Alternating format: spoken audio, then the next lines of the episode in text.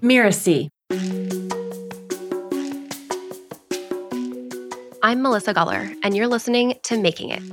I run a business called Wit and Wire, and I help creators turn their skills and passions into profitable online businesses.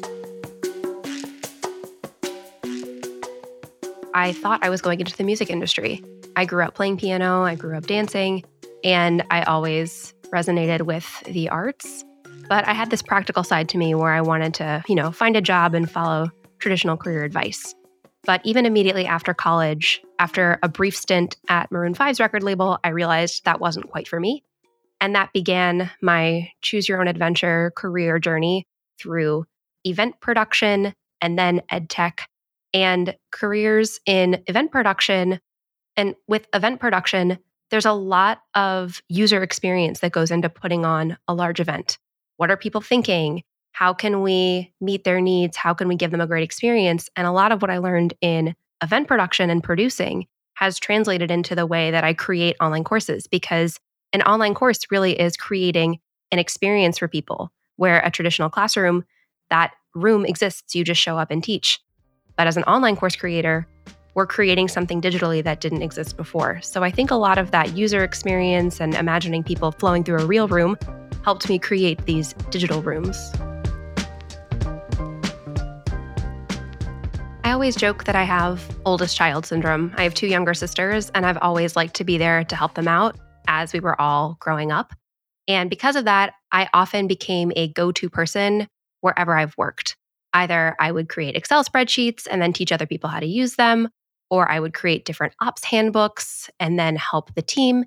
And slowly, I realized that I really enjoyed being helpful. And that led to teaching in person at General Assembly in New York, online for Skillshare and through different teachable projects, and today through my own business at and Wire. What I think is interesting about passion is that too often it's about the topic. For me, I loved music. I still love music. But a lot of my professional skills and what I use today as a business owner, they're softer skills. They're not things that little kids dream about. Things like staying organized and helping people build their internet businesses. These are not skills that you're taught to idolize as a passion. But what I found is that I actually really enjoy the makings of business, the things that help something run smoothly and make somebody's life and job easier so that they can share their expertise with other people. So even though it felt kind of boring to discover, I wanted a flashier job and a flashier passion. I think that the term passion itself is maybe a little overrated. Instead of thinking about what I was passionate about, I started to ask myself, how do I enjoy spending my time? And that took a lot of reflection on past jobs, even past hobbies, but just anything that I enjoyed spending time doing. And within the jobs that I've had, the good and the bad, there were usually elements that I enjoyed and elements that I could do without. And no job or business is 100% full of your favorite things.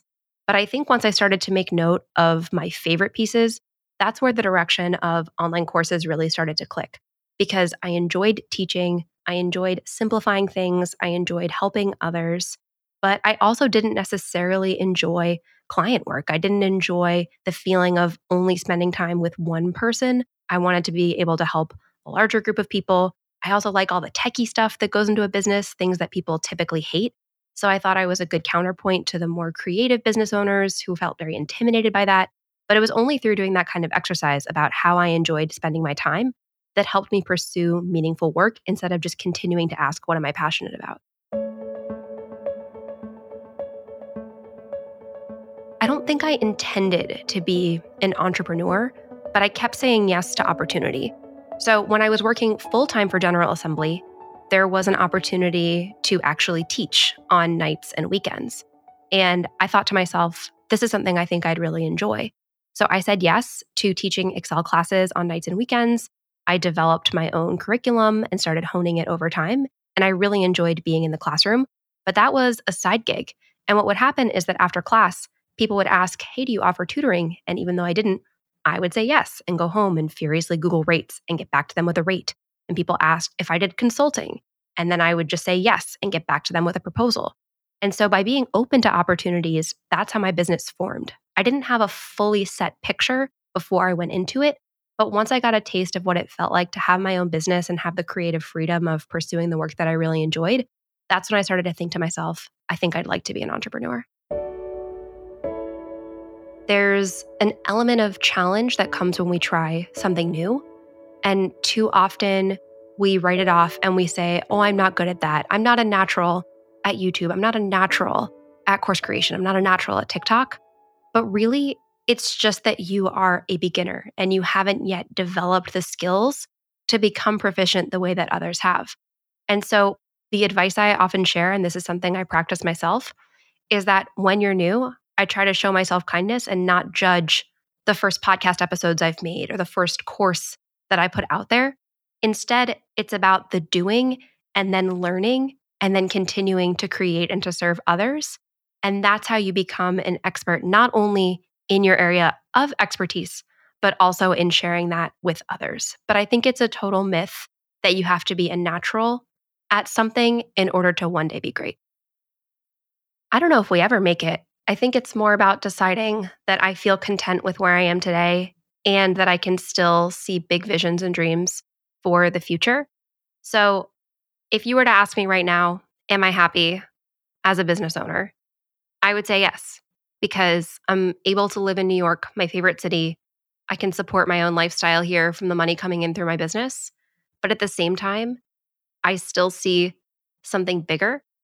And I think there's a fine line between a bigger goal and an indefinite sense of more and more. And after working for tech startups, that was something that felt important to me was to say, making it doesn't always have to be a bigger and a bigger number.